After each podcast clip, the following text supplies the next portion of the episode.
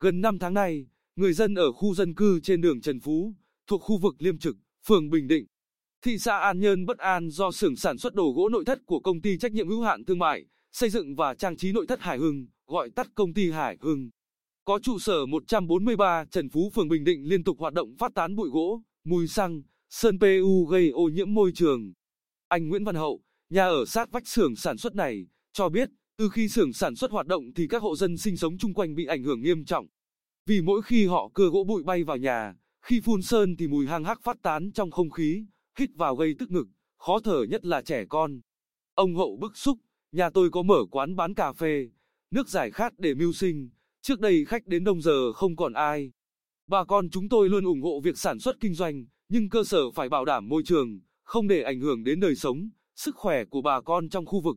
Còn bà Man Thị Cúc, bên cạnh xưởng than thở, khi nào xưởng hoạt động thì quần áo và kể cả thức ăn nấu lên cũng bị nhiễm mùi sơn, mùi xăng. Bà con ở đây đã phản ảnh lên cơ quan chức năng của phường. Thị xã đề nghị di rời xưởng sản xuất này ra khỏi dân cư để cho người dân được sống trong môi trường trong lành, yên tĩnh nhưng chưa được giải quyết. Ông Trần Văn Xanh, khu vực phó khu vực Liêm Trực, xác nhận, phản ánh của người dân là đúng, hiện chúng tôi đã báo cáo lên Ủy ban Nhân dân phường. Ông Trần Anh Dũng, Bí thư Đảng ủy Chủ tịch Ủy ban Nhân dân phường Bình Định, cho biết, cơ sở sản xuất này hoạt động chưa xin phép chính quyền địa phương nên không có đánh giá tác động môi trường. Ủy ban Nhân dân phường đã thành lập tổ công tác và sẽ xử lý theo quy định của pháp luật.